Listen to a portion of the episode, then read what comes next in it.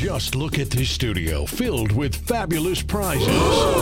All waiting to be won on Score North's Pick your prize! Behind door number one is a $10,000 gift card to Chanhassen Dinner Theaters for shows, concerts, food, and beverage.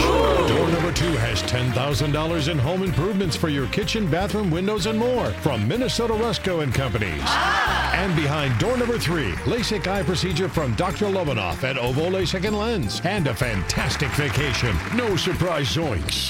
What you want, you pick. 14 prizes in all, each valued at $10,000.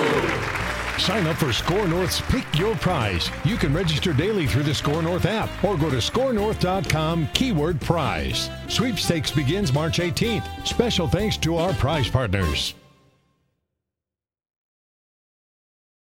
Thanks for checking out this podcast presented by Minnesota's very own Ticket King. If you're looking for tickets for an upcoming game or event at TCF Bank Stadium, US Bank Stadium, or Xcel Energy Center, visit TicketKingOnline.com or the link from the 1500ESPN.com sports calendar page. Ticket King has all your tickets for Minnesota football, plus all the concerts, all the theaters, and at all venues. Call 612 341 4141 or visit TicketKingOnline.com.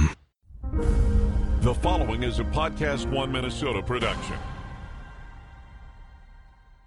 For those who simply can't get enough talk about the Vikings, we present Bonus Chatter. Bonus chatter about your favorite team that's unscripted, unfiltered, and uninterrupted. This is another edition of 1500 ESPN's Purple Podcast. Welcome to another edition of the Purple Podcast. We are back at it before the trip down to the Windy City. We are sitting outside on a windy day in Eden Prairie, uh, getting ready for the Monday night game between the Minnesota Vikings and the Chicago Bears. I'm Ben Goessling, cover the Vikings for ESPN and various platforms that ESPN uh, distributes. I am joined as usual by Matthew Coller from 1500 ESPN, 1500ESPN.com. We are sitting out at, at Winter Park on a Friday as the Vikings get into their second practice of the week, and we are looking ahead to Monday's game as the Vikings try to shake off their 21 to 10 loss to the Philadelphia Eagles that might or might not have provided a blueprint, depending on who you talk to, of how teams will play the Vikings in the future. Matthew, let's get started there. There's been a lot of talk this week about whether the Eagles did things defensively, particularly, that give future teams a chance to copy that and, and say, okay, this is the way you're going to have to play the Vikings now. People have different takes on this. You and I have both written about it a little bit this week. Let's just kind of get into it. And you know, what do you, do you feel like the Eagles expose some things that we're going to see teams copy? Well, I don't know if you've ever heard this before, Ben, but it's a game of adjustments. It's also a copycat league. Oh, it is. That's a good point. Um, and that's all we need for this podcast. We're done. No, uh, what I found the Eagles did, uh, many of the Riveting things, insight for the Purple Podcast. uh, what what I found that the Eagles did that it, I think a lot of teams will copy is they use the safeties to blitz. Yes, they did. and that just wreaked havoc on the offensive line of the Vikings. And one of the things that it seemed the Eagles really understood was just how little continuity had been there from Yes. the Vikings offensive line, and they just threw everything they could to mix up the Vikings offensive line that entire day, including those safety blitzes, which got to Sam Bradford on a very regular basis. I, I think it starts there, but also you made a great point on the last Purple podcast that they were using the safeties to come up and try to jump some of those short Yeah. routes. Yeah. And we've, you know, we've said over and over, go back to the short game, go back to the short game. The same time, everybody else now is looking for that too, and I think Chicago will follow some of that model. Well, I, I thought it was interesting. Our, our ESPN stats and information people who come up with all sorts of interesting nuggets pointed out after the game. I think that the Eagles had blitzed a, a defensive back like six times in their first five games of the year and did it, I think, seven times on Sunday or, or something to that effect. I mean, basically had doubled the number of times they used that in a year.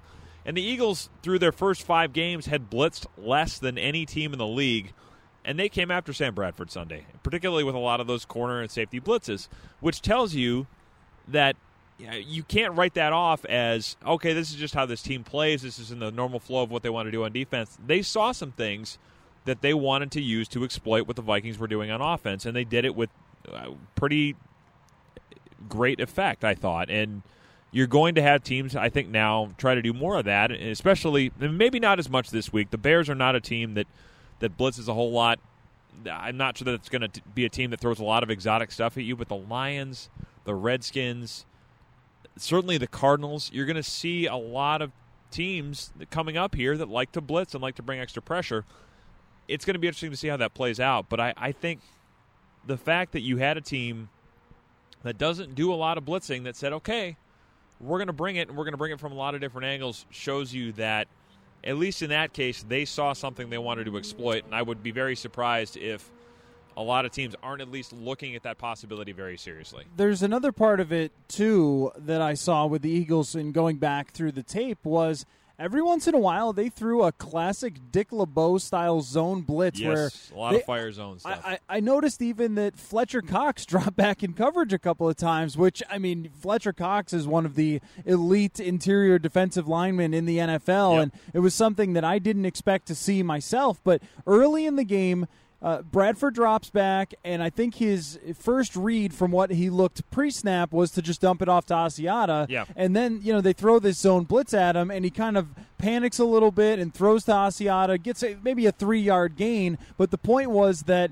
he made that read, and it looked like he probably had a couple of other options, but instead he ends up getting a play that was pretty unproductive. Now, I mean, compared to some of the other unproductive plays that went on because of the offensive line, I think we focused more on that. But the amount of things that Philadelphia threw at the Vikings in terms of unique looks and, and things that would have forced Bradford to go through progressions that might cause some problems going forward. And even some of the Eagles players I, I read had mentioned, like, we knew some of his weaknesses yeah, in terms of going to that second or third read. And then you add the pressure to go along with that, that they thought that they could confuse him pre snap, and they did. Well, and that's the thing. And we talked a lot last week about. Sam Bradford going back to face his old team, and I, you know I think we all get a little tired of that storyline just from the, the from the perspective of oh, is it emotional? Are you going to go back? I mean, the guy was there for a year. It's not like he's going back to to face a, a team that he won three Super Bowls with or something like that. But it did matter in the sense that you had a defense that knew what was going to bother Sam Bradford. And I think the fact that they did some of the things they did and the fact that they sort of knew whether it's a, the fact that he likes to throw quickly or the fact that this is a, an offensive line that has had some issues and you have to work around it – they knew if we take away some of those quick passes, it's going to give them trouble. And we saw them do that. We saw them blitz guys off the edge and then run a safety down to, to take away that bubble screen that he wanted to throw to Patterson. They've gone to that on some of the run pass option stuff. They run design bubble screens. There are a lot of those things they like to do to get the ball out quickly. And I, I do think that that has helped mitigate some of the offensive line issues. But when you put him in situations where he has to go through his progression and get time to throw – it can lead to trouble because you still have a guy who's been in this offense for five or six weeks now, and as much as he's learned and as much as he's probably absorbed in that time, it's it's still hard to expect him to go through and be able to read everything all the time and get into his third, fourth read and expect that that's going to work a lot. So I, I do think you're going to see teams say, "All right, prove to us that you can adjust and that you can go out and do something different." Well, that's yeah, that's what I was thinking about next. Is just, I mean, this is a game of adjustments in the National Football League, but what adjustment do the Vikings make now? Because uh, though Pete Carroll gave us a hint of a trade, there he must have been referring to Jake Long instead. I, he must have that been created some uh, some fervor there on Wednesday when Pete Carroll said, "I saw the Vikings made a big move," and we're like, "What? Wait, can, what?" Can we get into that for just a second? Because everybody was blowing up all of our Twitter feeds about it. Wednesday night. I get the trade deadline's coming up. I get the Vikings need to make a move. I'm not saying it's impossible that they will, but we need to apply common sense to anything we hear in the next week. And we need to start with the fact that as of yesterday, when I last checked, the Vikings had like $615,000 in cap room. So if they are going to acquire a player, they're going to have to come up with a way to get some cap room.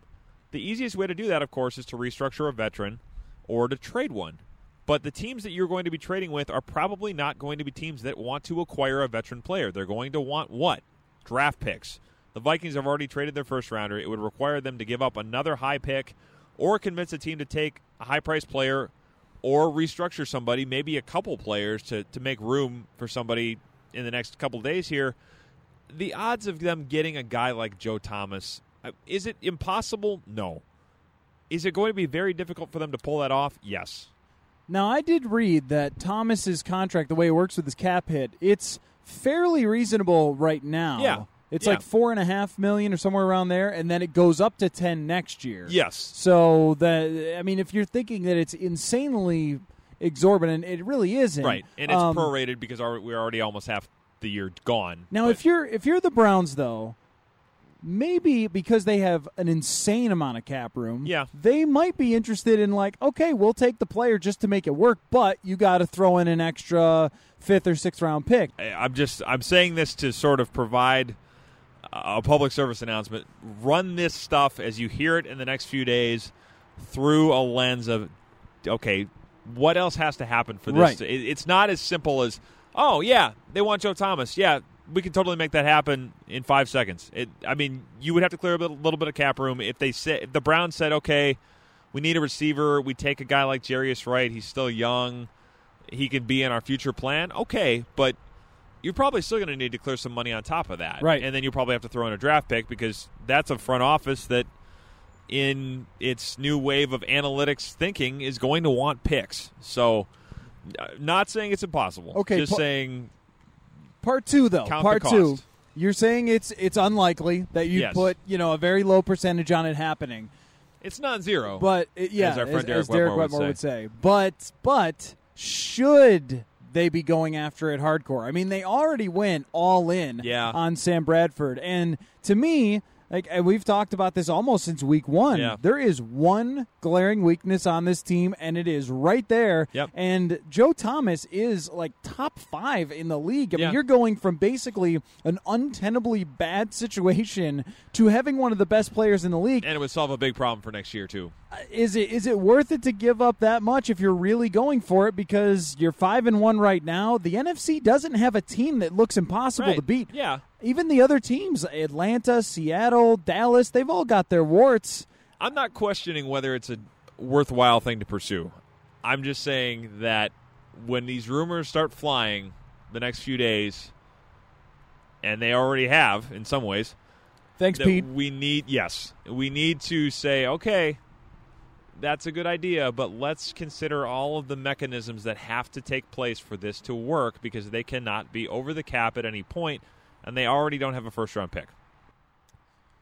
Just stating the lay of the land, we can get back to discussing whatever it is we were yeah discussing well, before what, I went on a rant. what here, we what we were discussing so i think that if it's if there is any chance to swing it yes, the situation has sort of presented itself to just go all the heck in on this season since you already did with Sam Bradford. So why not with a tackle as well? And there are probably other options. This was brought up um, by OverTheCap.com. Uh, that, you know, this isn't the only option out Right. there. That there will be other, Staley. yeah, there will be other players that might be a possibility from teams that uh, have kind of sunk their season already. But what we were getting into, just going into this Chicago game in particular, is how do you solve some of the problems up front? Because if you're not adding Joe Thomas tomorrow, then where do you go from here with this offensive line if there's not going to be a personnel change? boy, if we had the answer to that question, we would uh, probably be Working across the we would be street, working probably, across the right? street, making a lot more money than we are. I, you know, I mean, you maybe hope that Jake Long is is less rusty and is better than he was last week because that was certainly a lot of the issue on a couple of those fumbles last week that he was not able to set the edge. I mean, certainly on the first fumble, that was the big problem. I, I did a piece with Matt Bowen earlier this week looking at that play and and his basic issue on that was they had an, I mean he said as he pointed out they had seven guys in protection to block five. Matt Asiata doesn't make a great block but delays the safety long enough that Bradford has some time. The the issue was that Connor Barwin got around the edge that Long wasn't able to get deep enough in his set to take him out of the play and then Barwin gets around and swats the ball out of, of Bradford's hand and I mean you hope that Long is better. You hope that one of the other two guys. I mean, Jeremiah Sirles, I think, has been pretty decent to this point. Last week was not his best work, but I mean, if it's me, you hope Long is your left tackle and, and Sirles can play the right, and Clemmings is the the swing guy in reserve. I mean, that's what it, you know. If anybody's asking me, and I'm not sure that anybody is, but that would be how I would hope to approach it. Now, the problem with that is you still have to hope that Jake Long is going to be better, and that what you saw last week was rust and not an indication of what he is at this point. Let me give you two options, and you could tell me A or B. First option for solving this problem. What if, what if I hate them both? Well, then uh, it's too bad. It's like a Twitter poll. You can right. only click one of the two. You right. can't be the Twitter egg who says, "Why didn't you have what I wanted to be?" The you Okay. can't be the Twitter. All right, egg. Don't do that to me. I don't like Twitter eggs. anyway, Option so- number A is to spread the field. A. That was on purpose. I know. To spread the I field. Four wide receivers and Kyle Rudolph, and nobody in the backfield. All right. Or let's say the uh, eleven personnel, where you've got the running back, and you've got the tight end, and then three wide receivers. So Probably spreading, more likely that, considering the fact that I think they've run literally two snaps of four wide receivers since Norv Turner became the coordinator. Right, and if Cordarrelle Patterson is uh, out this week, then you know they're especially not going to be able to that do that. But tricky. okay, so let's just say you either have the eleven personnel or four wide receivers and the tight end all all spread, and you just go back to using the middle of the field, quick passes, Yep. screen passes, bubble screens. That's option A. Okay. Option B is you use Rhett Ellison and more tight end work, or even three tight ends and one wide receiver. Yeah. Like Atlanta will do sometimes, I've noticed with Julio Jones. They'll just have him out there. That could be your Stefon Diggs. Right. That's your only wide receiver. Send him deep, throw the ball down the field. Those are your two options. Which would you rather see them do more of? Well, given the fact that option number B to consider to continue the, the, the theme here, we saw a lot of that last year. Um, when they had offensive line issues last year, we saw a lot of two and three tight end sets. Rhett Ellison, Kyle Rudolph, MyCole Pruitt, all being asked to help out, at least to chip blockers on their way out on pass routes. That works sometimes. I mean, they had more success running the ball doing that but I would be curious to see more of the spread stuff because I, I think they've had some success with that. I think that fits better with what Bradford wants to do, and I I would be curious to see how it goes. I, I mean, I think if you spread out enough options and you run plays that something can come open quickly, you probably have more ability to move the ball consistently that way than trying to bunch up and, and run the ball a bunch. Mm-hmm. I don't think that that's going to work quite as well. I think that works probably a little better when you have Adrian Peterson, obviously. But I guess, yeah, option A would be probably the one that I would say if it's between one of these two, and, and they can obviously take a little bit from column A and a little bit from column B. But option A, I think, is the one I would, would tend to lean toward. That's the way I go too. And there's a play that comes to mind, not a not a big play, but uh, against the Houston Texans where Sam Bradford makes a freakishly great throw with Whitney Mercilus coming to end his life, more or less. The one I to mean, Jarius The one to Jarius Wright over Yep. the middle. And there were a lot of situations last week where he doesn't have two seconds to throw the Yep. ball. He gets it, and Yep. they're in his face. But somebody has to be there for that to be his option to throw. And Yeah. we focus on the throw because it was really good a sidearm sling, a Favre style. Yeah. But Jarius Wright is there on a short route over the middle and open enough to catch that ball. And uh, to me, though, using the middle of the field, spreading it out, and taking a little bit of that Chip Kelly that he would have succeeded to some extent in Philadelphia with, uh, I, th- I think they've done that really well at times during this season, and I want to see that continue and, and even more of it to mitigate uh, the, the problems with the pass protection.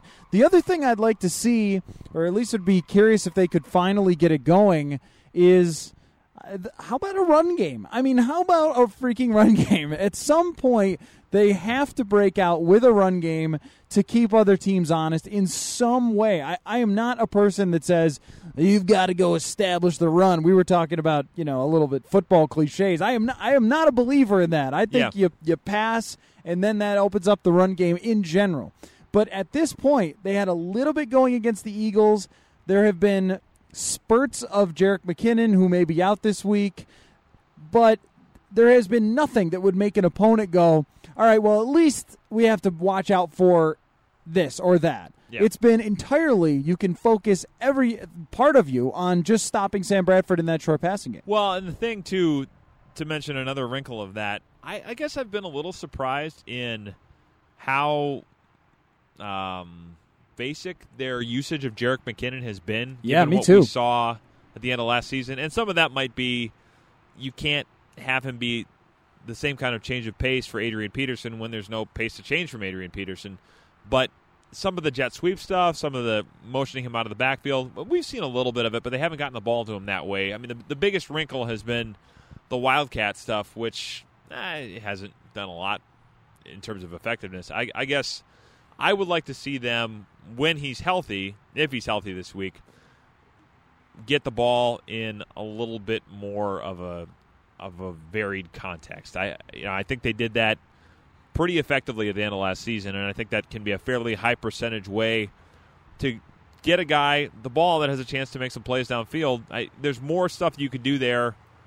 You know, maybe there's more stuff you can do with Cordarrelle Patterson in that regard, and, and some of this stuff probably is easier to do too when you have a quarterback that's a little more mobile, that's a threat to be able to, to make some plays outside the pocket more so than Sam Bradford is. But uh, yeah, I would be curious to see if they could do a little bit more to get Jerick McKinnon involved that way too.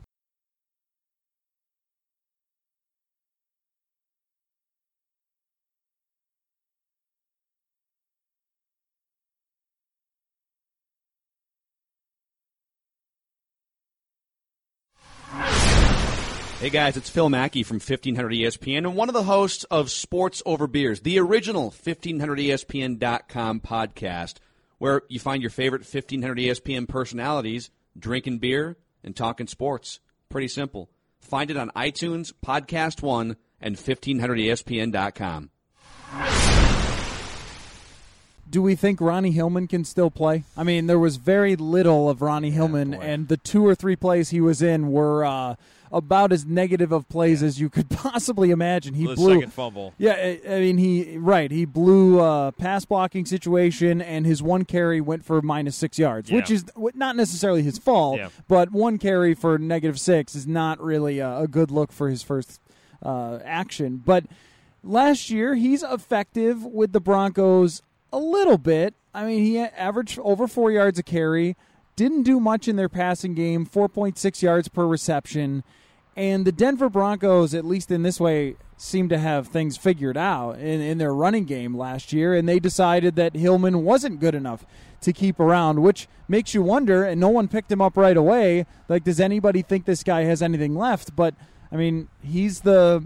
He's the shorter guy, the, the supposedly quicker guy than Yeah. Matt Asiata, and I would think he's going to have to play quite a bit if McKinnon can't go. Had a big run against the Vikings last year. Had a 72-yard touchdown in Week Four. So, I mean, not not to say that that's the whole reason they signed him, but we have seen some sense of it in the last year, in the last 13 months, I guess. I, yeah, we're we're probably going to find out. I mean, I I would expect if Jerick McKinnon is able to play, you're not going to sit there and say he can have the same kind of role where he's carrying 17, 18 times, maybe getting a couple catches. I would assume they'd probably try to limit his touches a little bit this week, given the fact that it's Friday. They've got one more practice, and we still haven't seen him on the practice field.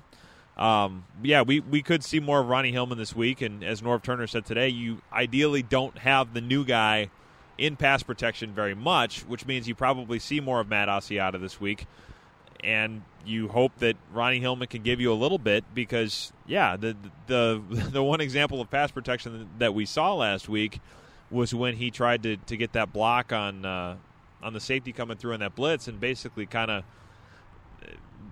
made it so that I, I can't remember if it was the safety or linebacker on that one, but I think it uh, might have been the linebacker. It might have been Mychal. It might have been uh, Eric Kendricks' older brother, Mychal Kendricks. But uh, yeah, whoever it was, uh, he did not do a lot to uh, to impede the progress. He did about as much as Blair Walsh did to tackle on Yeah. the uh, kickoff Yep. return for Yep. touchdown. Yeah, that was also not very pretty. But uh, Similar look there. yeah. Well, I, I- I mean, with Asiata, the thing that other teams can do against him is only worry about him as a pass catcher. yeah, I mean, uh, you're as, load the box on Matt Asiata. right? As odd as it feels for a guy that's that big, he's been very effective in the receiving game. Yeah. Even when you go back to when uh, Adrian Peterson was out, but it's really all he can do. Three point five yards per carry for his entire career. If you're if you're the opponent, we could stop that with our front four. Well, and some of that is the number of goal line attempts he's had. I mean, True, he's true. scoring a one yard touchdown. That's going to bring the average down, obviously. But uh, yeah, I mean, he's certainly not a guy that's going to go out and, and scare you in terms of making a ton of big plays. He-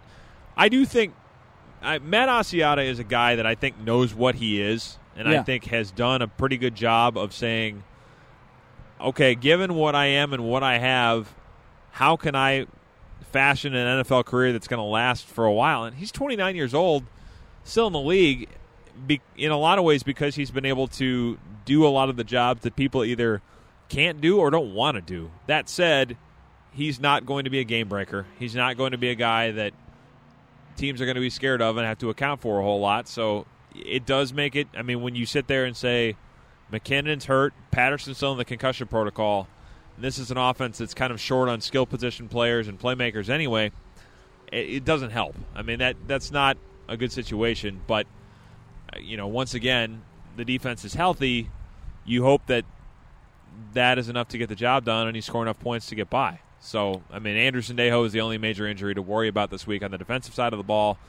We'll see if he's able to go, but uh, the fact that they still have that defense, I, I, think they win this game in large part because of what they have on defense, and, and, hopefully they don't give up any special teams mistakes like they did last week. Well, speaking of that, I, I, can I give you another Twitter poll? Sure. Too bad you have to. Uh, so here, here's what I threw out there on Twitter on the 1500 account the other day. Where do we rank Jay Cutler in the league as a quarterback? Now, very Boy. few people voted for top 10, so you could throw that selection out. But yeah, I, I think I, I don't think I would have opted for that one uh, anyway. But. No, but do you put him in the middle of the league, a little above average, 10 to 15, a little below average, 15 to 20, or among the 10 worst or 12 worst quarterbacks in the league? I guess I would put him in the 15 to 20 range, which I realize maybe higher than his head coach would put him right now. it does seem that some way. of the things that have come out of Chicago in the last week. I, you know, everybody knows what Jay Cutler is. Uh, he he turns the ball over. He has times where he looks disinterested. He checks out on his team. He has bad body language. I, he's not a guy that I would ever expect to win big, and he certainly hasn't there. And he's probably going to be gone after this year. That said, he's had a fair amount of success against the Vikings, and really the last three years he leads that game-winning drive against the Bears, or against the Bears, against the Vikings in 2013. That basically sort of pushed the the the kerosene keg down the hill, and the way that season went, and basically started the the process of everybody getting blown out of there, including you know the head coach, obviously in 2014, he picked on Josh Robinson all day and, and had a, a, pretty big day against the Vikings. And then last year, he played solidly. I mean, he threw, I think it was 22 of 33 for 211 and a touchdown and didn't make any major mistakes. I mean, he's a guy that, yeah, I mean, he's certainly not going to win big, and he's not a guy I'd want to build around. And it's certainly probably not a guy that Bears are going to build around much longer. But when you look at, you know, some of the options around the league, like what the Browns have or – with the with the, even what Brock Osweiler has been, what the Texans have dealt with in the past, I'd still take Cutler over those guys. It's Uh, the unfortunate reality is there aren't a lot of guys that you trust right now in the NFL, and and that's probably why he's in the top fifteen or twenty. But that's where I'd put him. I think I would rather have the worst quarterback situation in the NFL than have someone that ranks 20th. Yes, I completely agree with that. Because if you rank 20th, then you probably get franchise quarterback money. Yep and you probably get a bunch of years because they say, well, all he needs is another wide receiver. Yes. All he needs is a defense. All he needs is a running game. And the reality of Jay Cutler is there have been situations during his career where he's had those things, and he is not great weapons around him. And he is right, Matt Forte, Matt Forte, Brandon Marshall, Alshon Jeffery, and Martellus Bennett. Like, and he, win with that. And he's won what one playoff game, yeah, I think, with he, the Bears. And he looked awful in an NFC title game at home where he basically either got hurt or begged out of the game, depending on who you believe, against their arch rival.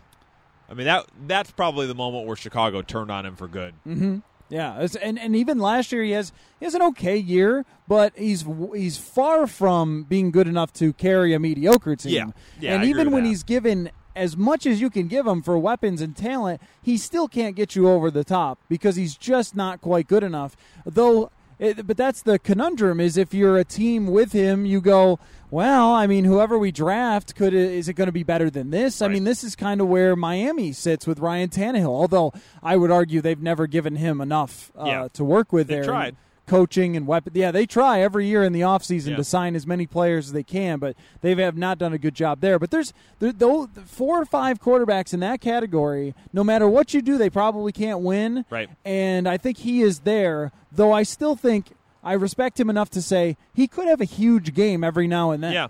Yeah, I mean, the guy has the kind of arm that you sit there and watch it. And, I mean, he's one of those classic guys where he keeps getting chances because he has enough of those skills that lead some coach to say, I'm going to be the one to get it out of him. I'm going to be the guy that, that taps into this guy and fixes him. I mean, Mark Trestman tried to do it. Adam Gase looked like he was making progress in that regard, and then he obviously gets a head coaching spot in Miami. Uh, yeah, the big arm he can move around enough that you say, okay, if we can get through to him, I, I, think at this point you're probably not going to get more out of him. But that is why he continues to get chances. I completely agree with you, though, that you would rather have a situation that you know is untenable, mm-hmm. that you know you're going to have to start over, because it probably means that you have a bad team, and it also means that you're not committing money to something that ultimately isn't going to win you anything. I, I think I remember writing this when Cutler got that contract extension in 2013 like I, I would rather have the Viking situation where you know it's not good, you know you're going to have to go out and try to find a guy, than have somebody that's like, well, we got to keep him. You know, Andy Dalton, even Tony Romo at times, probably better numbers. You know, those guys that you sit there and say, well, it's not. We don't want to give up because he's made the playoffs once or twice, or, or we have a defense around him, whatever it would happen to be. But we don't really trust him to get mm-hmm. us over the top. oh, I think Dalton is a great comparison. Yep. yep. It's it's just good enough to get you 10 or 11 wins every year with great teams. I mean, those Cincinnati teams built around Dalton yep. have been until this year just phenomenal. Yeah. Phenomenal, phenomenal Mike teams. Zimmer defenses and AJ Green. I mean. just and still unable to get it done. And I, that is exactly where Cutler stands. But now in this case, he's got an abysmal team around him. Yes. Which means that his play in the couple of games he was in was really poor. And Brian Hoyer had numbers, but th- those are. I made this comparison with Blake Bortles. Like, if you're a fantasy player, you loved having Brian Hoyer or Blake Bortles. Blake Bortles like, got it done for me last night. yeah, right. I'm up big after Thursday night's games in, uh, in one of my leagues. But when uh, I what the the Lions one year won like three games and Jon Kitna threw for four thousand yeah. yards because you're Stafford some years you're losing all the time yeah. and it's it's twenty eight to three and then he throws three touchdowns or something like uh, that was, I think, that was the case a lot with Brian yep. Hoyer. Yep. So, but people will look at those numbers and say, "Oh, Cutler's worse than Hoyer," which is obviously not the case. But the team around Cutler this year is just so poor, yeah. and they've had injuries. And I mean, this is a game where the Vikings should go in thinking, if we lose this one, then start then to have, have trouble. trouble then you have trouble because losing to the Eagles. I mean, that's understandable. I think that's. I came away thinking myself that I'm not so sure the hype around Carson Wentz is deserved, but yeah. that defense is for real it's in Philadelphia. Yeah, no, I, I agree. I, I think this is one of those games where you got to go in there and get a win. I think they will. I think this is a Bears team that is sort of probably kind of in burn it down mode. Like they've been old. They they know they need to retool some things and I after this year they probably will. I mean, I you know I don't think they're going to change the front office necessarily, but I do think there's going to be some pretty major personnel shifts, and and that's going to start with the quarterback. So I think this is one the Vikings go in and win. The question I have, in some ways, as we have this quarterback discussion, and this is probably a, a topic for another day as as we probably wrap things up here quickly, but a little teaser for whenever we have this discussion are the Vikings in that situation where they're in the middle with the quarterback, whoever, whichever one of the two it happens to be. That well, it's not. We don't want to give up on him because maybe he turns the corner, but he might not be the guy. I will give you my first take style 30 second answer on that, which is just I don't think so. I think Bradford's better than that. Yeah. I think he's better than Jay Cutler.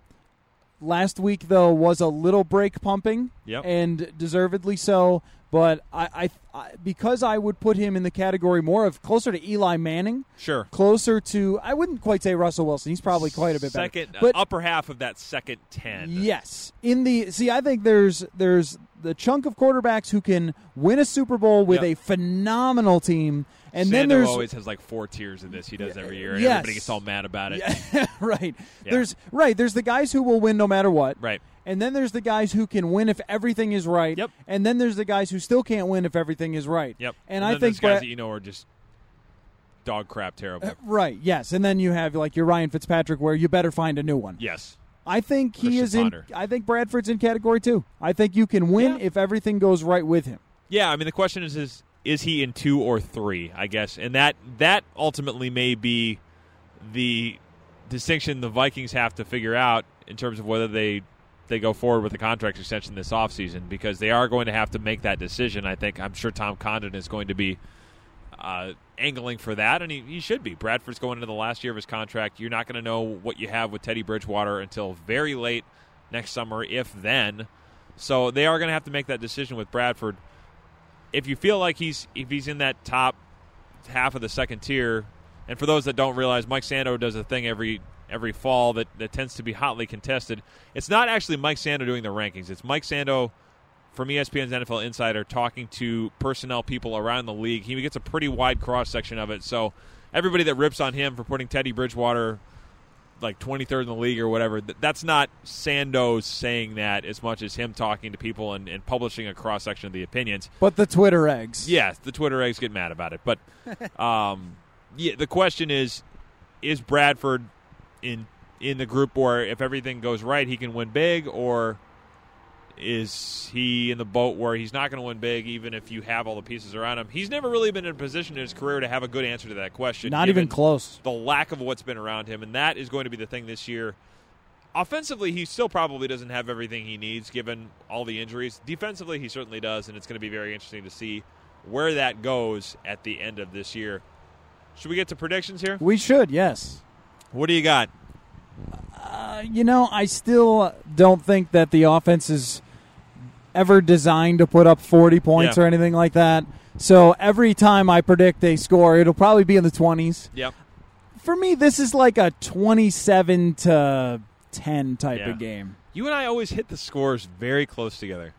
I have 24-10 Vikings in this one. Yeah, yeah, that makes a lot of sense. So whether they kick an extra field goal or not is the, the only. I've got. Walsh having a great game.